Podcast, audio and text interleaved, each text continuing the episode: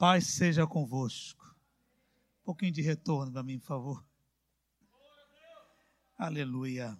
Primeira carta de João, capítulo 4. Aleluia.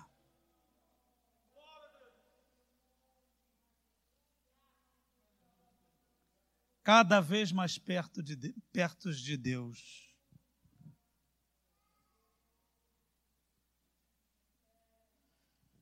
Vamos ler versículos 9, 10 e 11. Primeira carta de João fica no finalzinho da Bíblia, perto do Apocalipse. Diz assim: Nisto se manifestou o amor de Deus para conosco, em que Deus enviou o seu Filho unigênito ao mundo, para que por meio dele vivamos. Nisto está o amor de. Desculpem, nisto está o amor. Não em que nós tenhamos amado a Deus, mas em que Ele nos amou e enviou o seu Filho como propiciação pelos nossos pecados. Amados, se Deus assim nos amou, nós também devemos amar uns aos outros. Amém? Meus irmãos, dentro desse tema que foi proposto, nós queremos tomar esse texto como base dessa mensagem. E o meu desejo é que todos nós possamos compreender da melhor maneira o que Deus quer nos mostrar através desses três versículos o capítulo 4 da primeira carta de João, grande parte dele, na verdade, a maior parte desse, desse capítulo, fala sobre o amor. E fala sobre o amor de Deus e também sobre o amor que devemos ter uns pelos outros. Domingo passado, por exemplo, eu coloquei aqui para nós lermos juntos vários versículos falando sobre essa questão de amar o próximo. E a maior parte dos versículos que, fomos, que nós lemos, eles estavam exatamente dentro desse capítulo 4 da primeira carta de João. Nós lemos do versículo 9 ao versículo 11. No versículo 8, que nós não lemos, há uma declaração que muitas vezes nós dizemos, e é uma grande verdade, e está na Bíblia, está no versículo 8. Que verdade é essa? Deus é amor. É uma grande verdade. Deus é amor.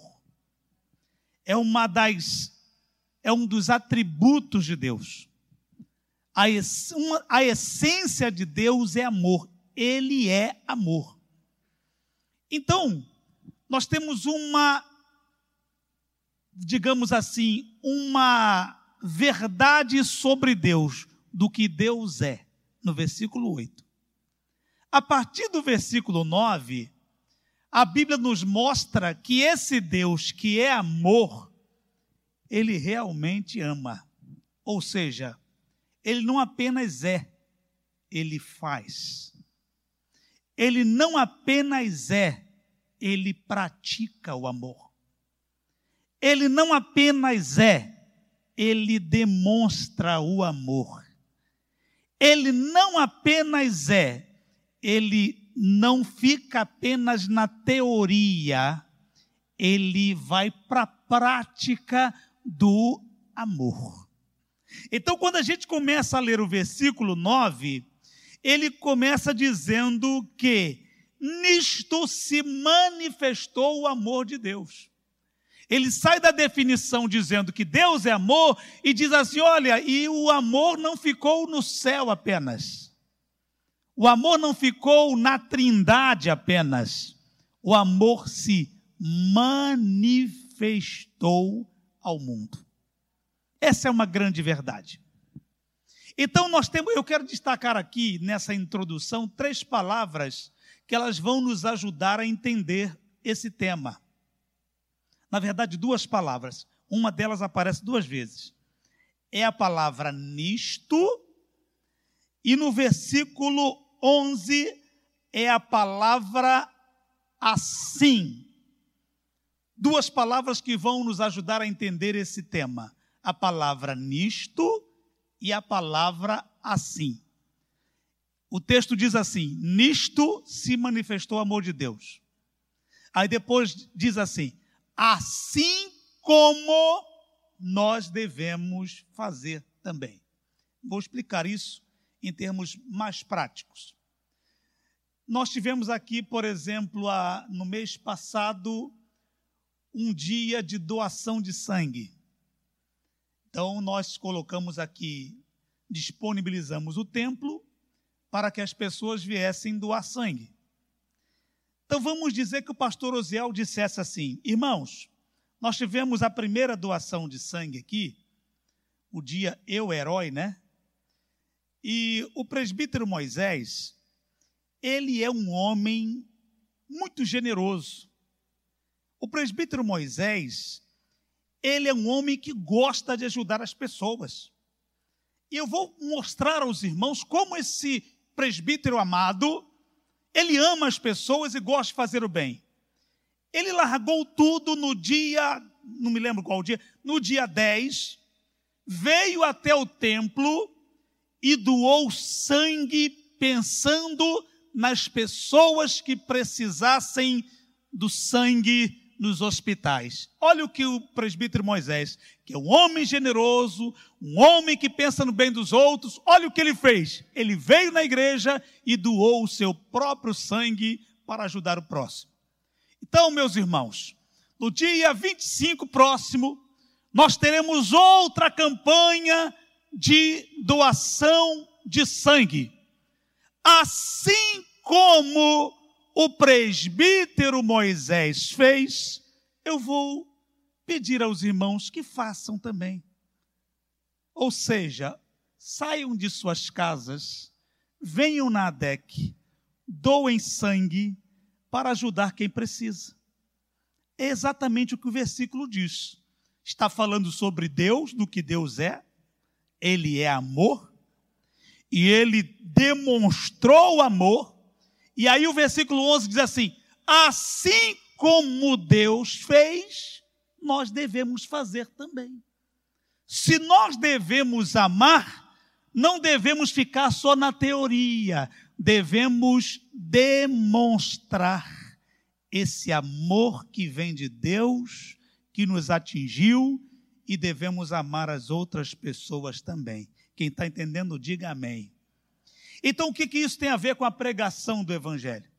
Quando eu olho para esse texto, eu encontro aqui algumas semelhanças entre o que Deus fez e o que devemos fazer na pregação do Evangelho. Como o amor se revela na pregação do Evangelho? Primeiro, na cooperação. O versículo 9 diz assim: nisto, é, nisto se manifestou o amor de Deus para conosco. O que, que aconteceu? Deus enviou o seu Filho unigênito.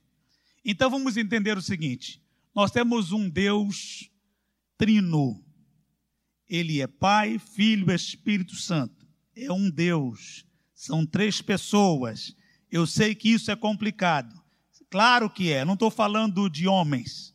Não estou falando de é, física quântica. Eu não estou falando da teoria mais cabeluda que você possa conhecer na matemática. Eu estou falando de algo muito superior. Estou falando de Deus. Então a gente não explica Deus, não é? Então a gente vê a grande verdade: Pai, Filho e Espírito Santo. O Pai amou o mundo, o Filho amou o mundo e o Espírito Santo amou o mundo. E os três cooperaram para que o amor fosse demonstrado aos homens, para que a salvação chegasse aos homens. Então, o Pai enviou E o filho só veio ao mundo porque concordou com o pai. Então vamos usar uma linguagem bem humana para nós entendermos bem essa questão. Imagine uma reunião entre a Trindade e o pai dizendo: Olha, a humanidade está perdida e precisa de salvação. Espírito Santo dizendo: É verdade, essa humanidade precisa ser resgatada. O filho diz: Eu sinto a mesma coisa. Eu sinto amor tão grande pela humanidade e eu vejo a necessidade da humanidade ser salva. Aí o pai diz: Nós precisamos salvar a humanidade. E ele diz: Filho, eu vou te enviar ao mundo. E o filho dizendo: Sim, pai, eu estou disposto a ir ao mundo e fazer tudo para que o homem seja salvo. Então houve uma cooperação no céu. O céu se juntou para que o evangelho chegasse até nós, para que a salvação chegasse até nós. Então isso é semelhante ao que a igreja faz. Como é que a igreja prega o evangelho? É o pastor Osiel pregando o evangelho apenas? São os obreiros apenas pregando o evangelho?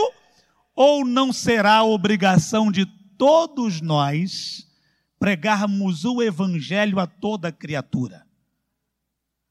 Pregar o evangelho não é uma obrigação apenas do departamento de evangelismo e missões, ou dos pregadores que sabem elaborar um sermão, qualquer um de nós, por mais novo que seja na igreja, temos essa incumbência de pregar o evangelho. Então, como é que a igreja prega o evangelho? Lembrem-se que a igreja, ela é um corpo. Quando a Bíblia fala sobre a igreja, ela fala assim: olha, nós somos um corpo, membros do corpo de Cristo. Então, o corpo é isso aqui que a gente sabe, né? São vários membros, cada um tem sua função, cada um tem sua peculiaridade. Os cinco dedos da minha mão, cada um é único, são diferentes um do outro em tamanho, em aspecto, em formato, e é bom que seja assim para que a mão funcione da melhor maneira. Se os meus dedos fossem iguais, o que eu faço com a mão não faria com tanta habilidade. Deus fez assim. Então a igreja funciona como um corpo. E quando a, a, a cabeça, a mente, o cérebro quer algo, todo o corpo coopera para que aquele algo seja realizado para que o objetivo seja alcançado. Se eu for pegar esse copo d'água, estou distante dele, meus pés têm que funcionar. Mas os pés só funcionam se as pernas funcionarem também. Todo o meu corpo, todo o meu sistema nervoso, ele vai ser envolvido numa missão: pegar o copo d'água.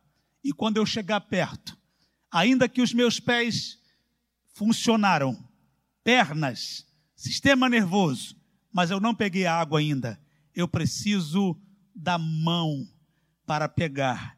Mas a mão só pega se os braços ajudarem. Vejam que apenas uma missão, todo o corpo foi envolvido. Então a missão da igreja qual é pregar o evangelho, é fazer discípulos. Isso não é atribu atribuição de uma pessoa, isso é atribuição do corpo todo. Então todo o corpo deve estar envolvido na missão de pregar o Evangelho. Assim como Pai, Filho e Espírito Santo concordaram e cada um teve o seu papel para que o Evangelho chegasse até nós. A pergunta que todo crente deve fazer: o que eu posso fazer para pregar o Evangelho?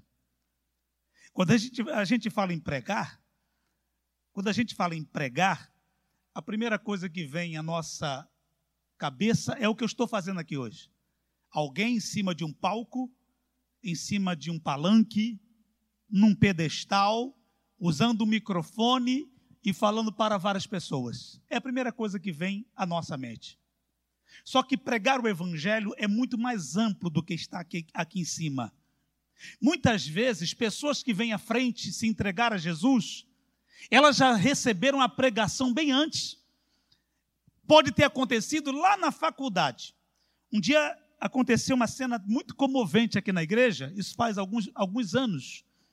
Veio uma moça à frente, entregou a vida para Jesus, oramos por ela, e ela me disse uma frase que eu nunca mais vou me esquecer. Ela apontou para uma pessoa, uma, uma irmã da nossa igreja, e diz assim: Ela me influenciou para que eu estivesse aqui hoje. Minha colega de trabalho o que ela faz, o que ela é, o exemplo de vida, a influência que ela teve sobre a minha vida, me fez vir aqui hoje e entregar a minha vida para Jesus.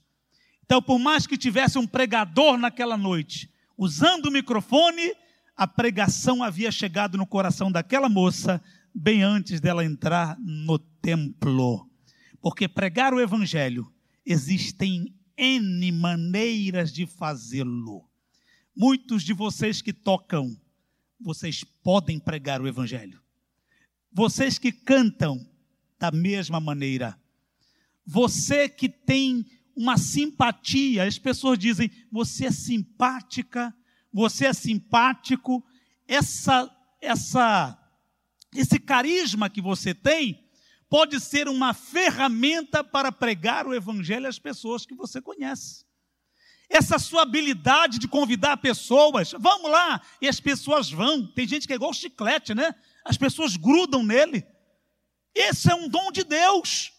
Então você pode pregar o evangelho, como o pastor Osiel sempre diz aqui, a melhor maneira de pregar o evangelho é com o exemplo de vida o que nós aprendemos com a Trindade é que todos nós devemos cooperar para a salvação das almas, para anunciar o Evangelho. Amém ou não amém? Bom, como, como é que o amor se revela na pregação do Evangelho? Então, quando eu olho para esse texto, eu vejo uma outra característica desse amor sendo demonstrado a renúncia. Olha o que nós lemos nesse versículo 9. É, nisto se manifestou o amor de Deus para conosco, em que Deus enviou o seu Filho unigênito ao mundo. No versículo 10, de novo fala: Nisto está o amor não em que tenhamos amado a Deus, mas em que Ele nos amou e enviou seu Filho. Duas vezes a Bíblia fala que Deus enviou o seu Filho. Irmãos, eu conheço alguns lugares muito bons aqui no mundo. Não muitos, mas alguns. Aqui mesmo no interior do Rio de Janeiro, tem lugar que a gente vai, é maravilhoso. Você vai aqui para cima da Serra das Araras, vai para a esquerda ali, tem umas, um, umas represas bonitas ali. Lá para o lado de Paraty, Angra, Ilha Grande. Você vai para Petrópolis, Teresópolis. Só vou ficar aqui no nosso quintal para não falar de outros lugares mais longe.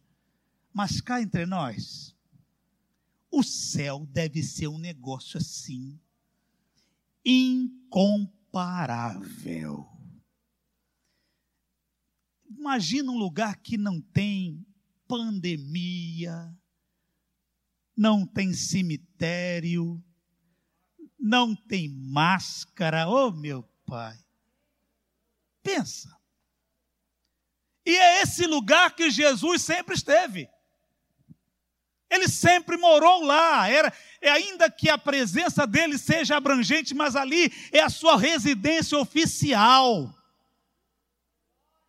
E não é só estar lá, porque estar lá já é muito bom. Agora imagine Jesus cercado de glória. Imagine Jesus adorado pelos anjos, todas as categorias de anjos. Imagine Jesus com todo poder, autoridade ilimitados. Ele, desde a eternidade passada, ele estava lá. Quando se propõe a salvar a humanidade, quando a reunião da Trindade acontece e eles veem a necessidade da, da salvação chegar a todos os homens, Jesus abre mão de tudo isso. Diz a Bíblia: Deus enviou o seu filho unigênito. Quando Deus envia o seu filho, ele renuncia à presença do próprio filho diante dele o tempo todo.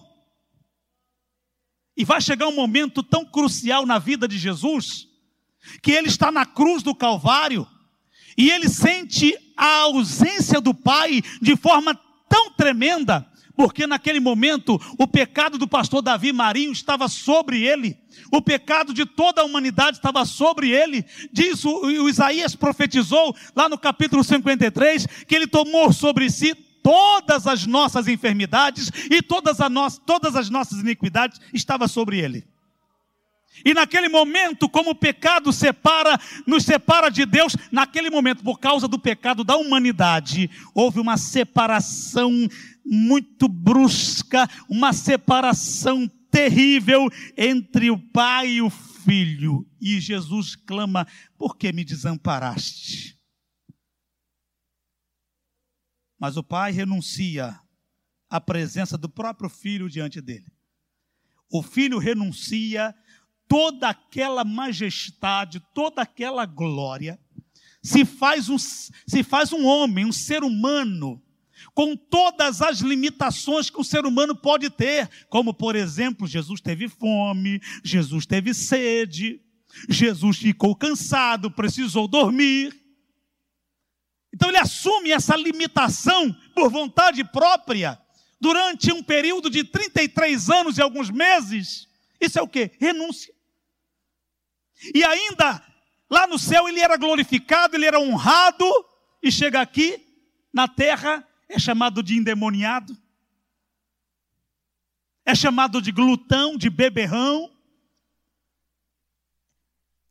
é açoitado, é humilhado, é mal compreendido. O que, que, é isso? Renúncia. E o que, que Jesus está fazendo? Ele não precisava fazer nada disso, mas por que, que ele faz?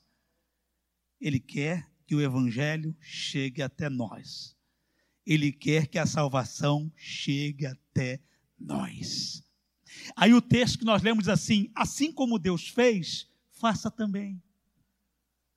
O mesmo princípio que Deus usou para atingir a humanidade com seu amor, com o evangelho, com a salvação, faça também. Ou seja, há uma característica em anunciar o evangelho. Que característica é essa? A característica da renúncia. É. A gente abre mão de algumas coisas para pregar o evangelho. Algumas coisas que as pessoas têm, entre aspas, direito, quem prega o evangelho não tem. Ele abre mão. Eu fico olhando para os missionários. Muitos deles estão fora de seu habitat, fora de sua terra. Estão ali para quê? Pregar o evangelho. Imagine nós estarmos aqui no ano de 1910, 1911 desse calor. Irmãos, não sei quantos aqui, a Ariane não está aí não, né? Não sei quantos aqui já foram na região norte. Quando eu fui pregar ali na região do Amazonas, do Amapá, a gente acha aqui quente, não é? Vocês não sabem o que é calor.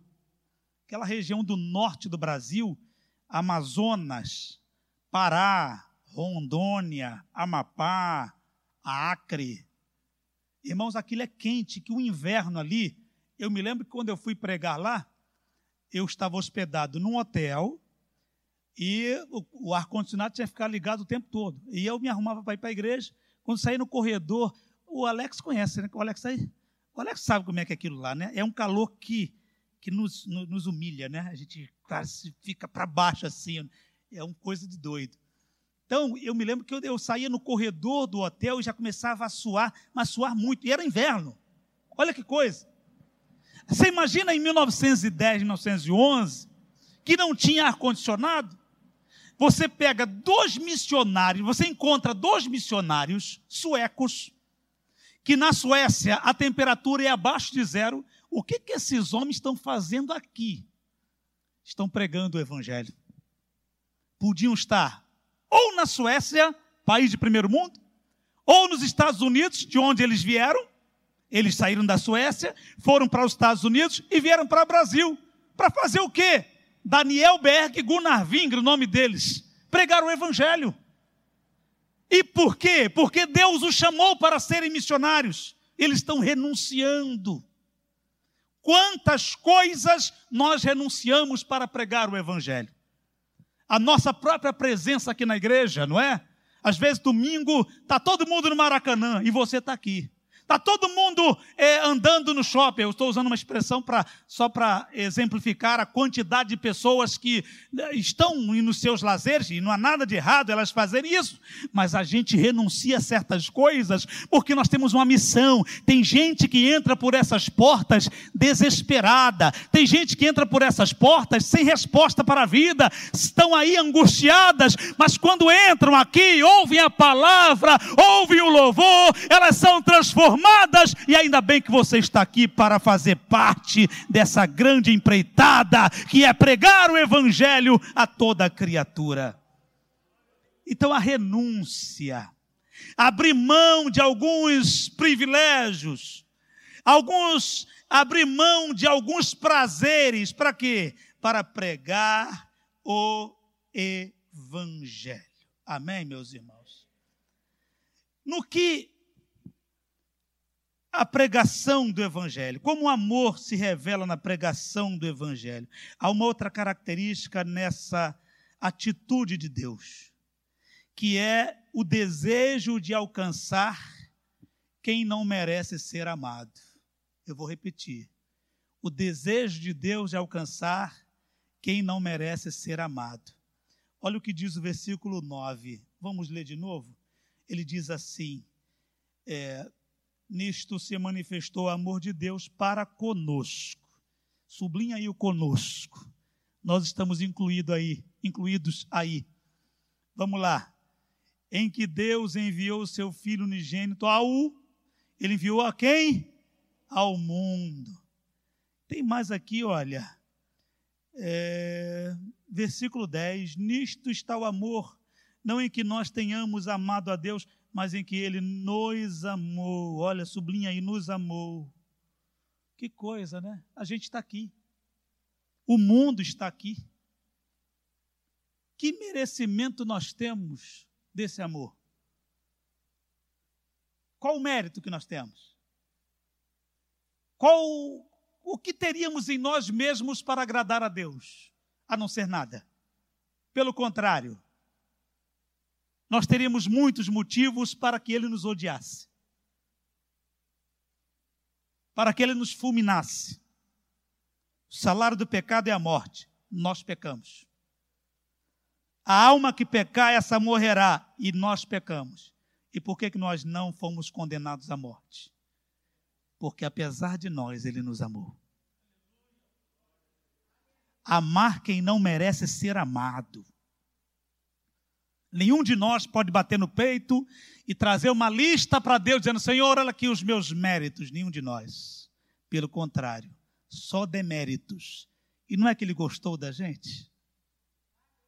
E não é que ele nos amou? E não apenas nos amou, mas se empenhou para que vivêssemos uma vida melhor. Isso está na pregação do Evangelho. O evangelho, como nós já dissemos várias vezes aqui, ele tem que ser pregado a toda criatura. E tem umas criaturas que a gente acha que não tem o direito de receber o evangelho. Isso não é de hoje, não. Isso lá no Antigo Testamento aconteceu. O profeta Jonas, Deus falou com ele: aqui, ó, endereço para você fazer uma cruzada evangélica. Aí foi lá Deus e deu o endereço para ele, ó. Nínive vai pregar o evangelho em Nínive, profeta Jonas. Quando ele viu o endereço, ele falou: essa gente merece morrer, essa gente não merece o amor de Deus. Porque nós somos assim de vez em quando. A gente olha para alguns povos e achamos que eles não merecem ser alvos do evangelho ou do amor de Deus. A gente olha para algumas pessoas e a gente diz assim: o pecado dele, o pecado dele é tão terrível que não tem salvação, não merece. E quando alguns deles vêm para a igreja, o mundo aponta dizendo: olha lá, ó, fez o que fez, agora está com a Bíblia debaixo do braço e fica na igreja dando uma de santo. Não é dando uma de santo, foi santificado. E foi santificado porque Deus santificou. E Deus santificou porque Ele amou. E quando Ele ama, ninguém tem o direito de apontar o dedo, porque a Bíblia diz: portanto, agora nenhuma condenação há para os que estão em Cristo Jesus e não andam segundo a carne, mas segundo o Espírito. Então a pregação do Evangelho tem essa característica. Por mais terrível que seja a pessoa. Olhe que coisa interessante. Ele enviou o seu filho unigênito ao mundo. Esse mundão aí, que sempre se, eh, se pronunciou como inimigo de Deus. E não é que Deus amou o mundo? O versículo mais clássico que nós conhecemos sobre o amor de Deus fala que Deus, Deus amou o mundo de tal maneira. Esse mundo perdido Deus amou. Os habitantes do mundo foram, foram amados por Deus. Quando João no, ele escreve o Evangelho, nós estamos lendo a carta, mas lá no começo do Novo Testamento tem o Evangelho. Olha o que a Bíblia, olha o que a Bíblia diz sobre a manifestação de Jesus no mundo. Ele diz assim: ali estava a luz verdadeira, que alumia a todo homem que vem ao mundo estava no mundo, está falando de Jesus, a luz é Jesus, estava no mundo, e o mundo foi feito por ele, e o mundo não o conheceu. Lá na frente ele vai dizer que o mundo o odiou, depois vai dizer que o mundo o perseguiu, e no entanto ele amou o mundo, ele amou as pessoas, os habitantes do mundo. Há um sistema satânico chamado mundo, dominado pelo diabo, onde ele influencia as pessoas a se oporem contra Deus, serem inimigas de Deus, e mesmo as pessoas que estão nesse sistema chamado mundo. São pessoas que habitam o globo terrestre também, que é um mundo. Deus amou incondicionalmente. Então, o Evangelho, ele não tem fronteira, como eu costumo dizer. O Evangelho não tem bandeira. O Jonas, apesar de tudo, ele teve que aprender na marra, teve que aprender a força de que nós não temos domínio sobre onde o Evangelho deve ser pregado. Nós não temos o domínio sobre a quem o Evangelho deve ser pregado e na marra, porque ele foi engolido por um peixe, vomitado na praia de Nínive, e ele teve que pregar para aprender que aquelas 120 mil pessoas precisavam ser alcançadas pelo amor de Deus. Amém ou não amém? Outra característica da pregação do Evangelho que se parece com o amor demonstrado por Deus o sacrifício. Falei sobre a renúncia que é abrir mão, mas tem um sacrifício. Jesus veio ao mundo. E no versículo 10 há uma palavra chamada propiciação. Propiciação tem a ver com o sacrifício de Jesus. Tem a ver com o que nós devíamos a Deus e não tínhamos como pagar. E Jesus derramou seu sangue e pagou e disse: Olha, quem acreditar na eficácia desse sangue não deve mais nada diante de Deus. O sangue de Jesus Cristo, seu Filho, nos purifica de todo pecado. Amém? Mas como é que foi isso? Sacrifício. Pare, gaste tempo lendo a crucificação de Jesus e veja que sacrifício! O esforço. Jesus deu a própria vida por causa desse amor. Ele se doou, ele deu a si mesmo por causa desse amor. E não foi fácil. Ali você vê os açoites, o julgamento injusto. Você pega o julgamento de Jesus, e você vai ver que foi um julgamento injusto, baseado em falso testemunho. em mentiras, a forma desumana como ele foi tratado. Um dia e uma noite sem dormir, para carregar uma cruz no dia seguinte e morrer às três horas da tarde. Você imagina? Na quinta-feira, Jesus está acordado o dia todo. De quinta para sexta, ele passa acordado a noite toda. Joga Jesus para lá, joga Jesus para cá. Vai um julgamento, vai até Herodes, volta, sumo sacerdote A, sumo sacerdote B, todo aquele espancamento, sem comer, sem beber, ainda carrega a cruz, passa a sexta-feira quase toda e ele vai morrer três horas da tarde, pendurado numa cruz. Você imagina o peso do corpo todo ali.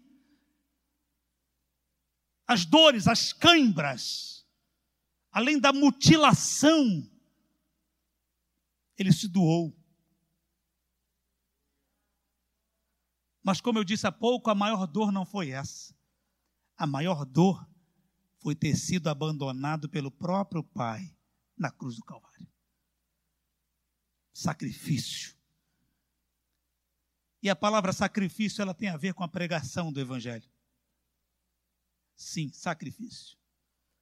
Lá em casa, na casa é, dos meus irmãos, lá em casa tem algumas fotos eram fotos do meu pai, e eu vi muitas vezes eles em cima de caminhões, inaugurando uma igreja, numa época em que, por causa do costume, os obreiros, mesmo fora do templo, eles usavam terno, mesmo aos 40 graus, estavam ali. Não via no rosto deles nenhuma tristeza, nenhuma frustração, pelo contrário, o orgulho de estarem ali, inaugurando mais uma igreja para ser pregado o Evangelho. Eu me lembro que quando eu era criança, hoje eu vejo aí na frente da igreja vários carros, a maioria de nós tem carro. Quando não tem, você tem a comodidade do aplicativo que te deixa na porta da igreja. Mas naquela época, quando aparecia um carro na igreja, era o irmão rico. O irmão tem um carro, que nenhum de nós tínhamos, mal uma bicicleta. E os crentes nunca deixaram de ir para a igreja por falta de carro. Pelo contrário, andavam metros, quilômetros para estarem no culto. Alguns deles com mais de um é bom, Dois é bom? Três é demais. Alguns com dez.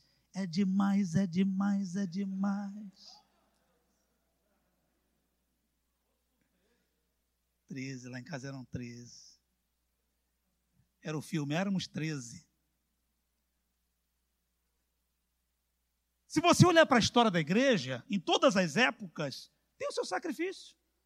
Hoje nós temos os nossos sacrifícios. Como é que começou o evangelho? As pessoas doam da sua própria vida. Você começa o, o, o livro de Atos, que a igreja está inaugurando ali, e amém, batismo com o Espírito Santo, milagres, mas quando vem a perseguição, eles apedrejam Estevão.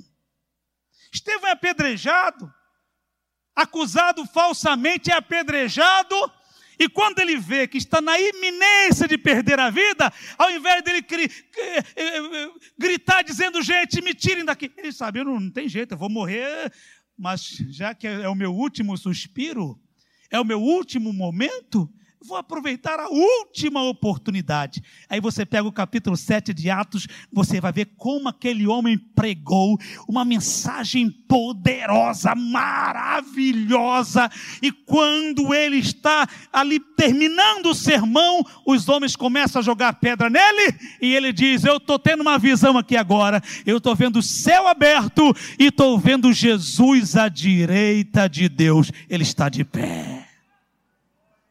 Ele prega o evangelho. E parece que aquele sacrifício não deu em nada, né? Mas aí você tem que prestar atenção. O final do capítulo 7 de Atos diz assim: E quando ele morreu, pegaram suas roupas e depositaram aos pés de um jovem chamado Saulo. E aí termina o capítulo 7. Aí você fala, que fim trágico, né? Um homem bom, prega o evangelho, morre apedrejado, e o capítulo termina dizendo que colocaram uma roupa aos pés de um advogado, um homem chamado Saulo. Aí você abre o capítulo 8, parece que a história morreu, não deu em nada. Aquele Estevão que viu Jesus de pé, o Saulo, que era perseguidor, viu aquela morte, pensou que coisa estúpida morrer por um Jesus que ele não está nem vendo. Aí você lê o capítulo 8, parece que muda de assunto. Fala de João e Pedro na Samaria, o Filipe pregando em Samaria. Capítulo 8, você vai lendo, lendo. Aí você chega no capítulo 9. No capítulo 7, a roupa do, do Estevão foi colocada aos pés de Saulo. Capítulo 8, você não vê ninguém. Capítulo 9 começa. Saulo pegou cartas para perseguir os crentes em Damasco. E lá vai ele, vou matar os crentes. Esse pessoal que segue esse tal de Jesus, que doideira, vou matar, vou matar. Quando chega no meio do caminho, ele vê um clarão, cai por terra e não vê mais nada no seu clarão, e ouve uma voz dizendo assim: Saulo, Saulo, por que me persegues? E ele, não vendo ninguém, pergunta: Quem és tu, Senhor? E a voz diz: Eu sou Jesus, aquele que tu persegues.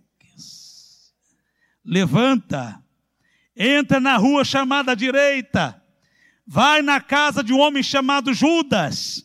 E ele foi cego, não estava enxergando nada. E ele ficou ali durante um período. Naquela mesma cidade tinha um crente chamado Ananias. Jesus apareceu para Ananias e disse assim: Ananias, levanta, homem. Levanta, vai na rua chamada direita, na casa de um homem chamado Judas, e lá tem um moço chamado Saulo. E ele viu uma visão que você entrava lá, orava por ele, e ele ficava curado da cegueira. E Ananias falou: Senhor, eu conheço a história desse homem. Ele é um perseguidor da igreja. Não, ele era. A partir de hoje, ele é um vaso escolhido para anunciar o evangelho aos gentios, aos que não são judeus. Aleluia. O Estevão morre no sacrifício, mas aquela morte, aquele sangue derramado, na verdade eram sementes que brotaram em Saulo e brotaram nas igrejas da Ásia Menor e brotaram durante anos e anos e brota até hoje. Nós somos frutos daquele sacrifício, porque o evangelho é pregado com sacrifício, mas o seu resultado é maravilhoso. Quem crê nessa palavra e pode glorificar ao nome do Senhor? Então o evangelho se espalhou assim, sacrifícios, os mártires que morreram nas arenas, devorados pelos leões, perseguidos pelo Império Romano. E quando você chega no século XX, a época do comunismo, que começou em 1918 e perdurou na sua força até 1989, quando caiu o Muro de Berlim. Se você pegar alguns livros, estão disponíveis, por exemplo, Perseguido por Sua Fé, você vai ver que um homem sofreu, foi separado de sua família, porque o sistema comunista achava que ele era um espião, ele era apenas um pastor. E durante muitos anos o comunismo fechou igrejas, perseguiu os crentes, perseguiu os cristãos, mas a igreja nunca deixou de pregar o evangelho, porque aprendeu com Jesus, assim como ele se sacrificou. Ao pregarmos o evangelho, nós temos que dar a nossa cota de sacrifício para que outras vidas possam conhecer o Senhor. Está entendendo? Diga amém. A pergunta é: como o amor se revela na pregação do Evangelho? E aqui eu termino. A maior bênção que o ser humano pode receber, Deus deu. Qual é a maior bênção? Tem um monte de bênçãos aí que eu coloco assim, elas têm um tamanho maravilhoso, um tamanho enorme. Quer ver uma delas? Ser curado. Já pensou? Como aconteceu várias vezes aqui na igreja, o médico dá uma sentença dizendo: Ó, oh, não tem jeito. Aí você recebe uma benção, fui curado pelo Senhor. Irmãos, isso é maravilhoso. Isso é coisa gloriosa, não é? Coisa boa. Estava conversando com a irmã Eni. A pastora Carla estava entre a vida e a morte no hospital, foi curada. Coisa boa. Isso é uma benção enorme. Mas a maior benção é a salvação. Amém? Por que, que Deus enviou o seu Filho ao mundo? Olha o que diz aqui o versículo 9, vamos ler novamente. Nisto se manifestou o amor de Deus para conosco, em que Deus enviou o seu Filho unigênito ao mundo para que por meio dele vivamos. Nisto está o amor, não em que nós tenhamos amado a Deus, mas em que ele nos amou e enviou o seu Filho como propiciação pelos nossos pecados. Coisa boa, né? Primeiro fala da vida em Cristo. O que, que Deus olhou? A nossa vida miserável. Miserável, irmãos. E aí Deus olha para Jesus e fala assim: Isso é que é vida, olha só, meu filho. Isso é que é vida. Aí eles concordam, você vai. E aí diz o texto: enviou o filho para que nós tenhamos vida nele. E olha que nós estamos condenados à morte, hein? mas agora temos vida nele. Que é uma vida que não é uma vida apenas de existir. Eu vou repetir. Não é uma vida apenas para dizer que você existe. Porque isso aqui também existe, ó, o microfone. Isso aqui existe. Isso aqui é real. Tudo existe. Mas não tem vida aqui não tem vida aqui e nem aqui. E tem muita gente assim, existe, mas não vive. Aí Deus envia o seu filho para que tenhamos vida nele. Vida com abundância. Vida com alegria. Vida de paz. Vida de comunhão com Deus a gente só consegue isso através dele. Por isso vivemos nele, nos movemos nele. Por isso que ele veio para nos dar vida e vida eterna. Isso é salvação. Aí depois fala da propiciação, que já dei aqui uma pincelada. Tem a ver com essa substituição. Jesus nos substitui na cruz.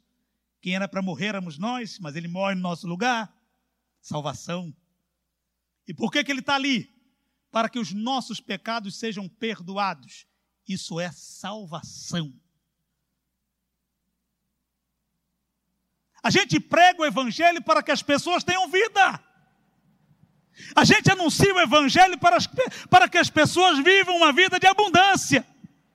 Mas a gente também anuncia o Evangelho para que o pecador que está se sentindo mais culpado, ele possa entender que o pecado dele pode ser perdoado.